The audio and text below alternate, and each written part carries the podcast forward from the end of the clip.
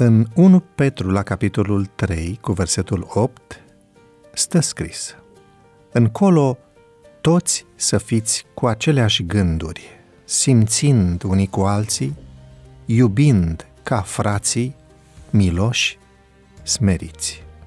Eram în plină pandemie de COVID-19, spune autoarea, în primele zile de ianuarie 2021.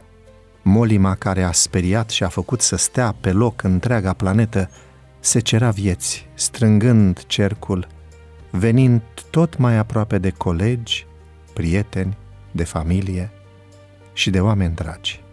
O colegă și prietenă din facultatea în care lucrez m-a anunțat că nu se simte bine, că parcă a răcit, că o cuprind niște frisoane, o tuse persistentă. Ne întrebam, oare ce-o fi?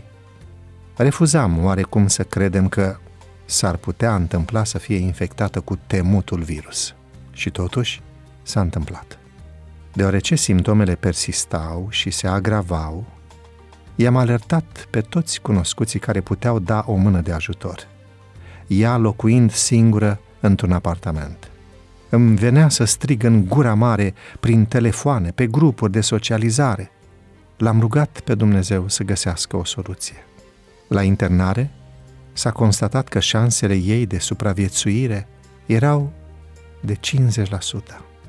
Au urmat zile întregi și luni de rugăciuni, de încurajare trimise colegii prin toate mijloacele de comunicare la care aveam acces.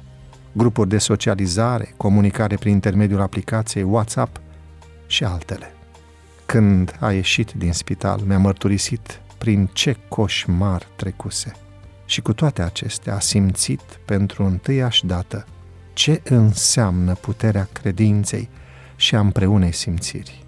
A rămas uimită și a experimentat ce înseamnă să știi că atâția oameni se roagă pentru viața ta și simt împreună cu tine. Și asta i-a dat curaj să lupte cu virusul nemilos, să treacă peste orice temeri și să se încreadă în puterea vindecătoare a marelui medic. Dumnezeu a mai făcut o minune, ca atâtea altele. Iar eu, împreună cu toți cei implicați, ne-am simțit atât de binecuvântați că n-am tăcut când a trebuit să vorbim pentru a salva viața colegei și prietenei mele. Tu când te-ai pus ultima dată la dispoziția lui Dumnezeu și ai luat o atitudine fermă pentru salvarea vieții cuiva?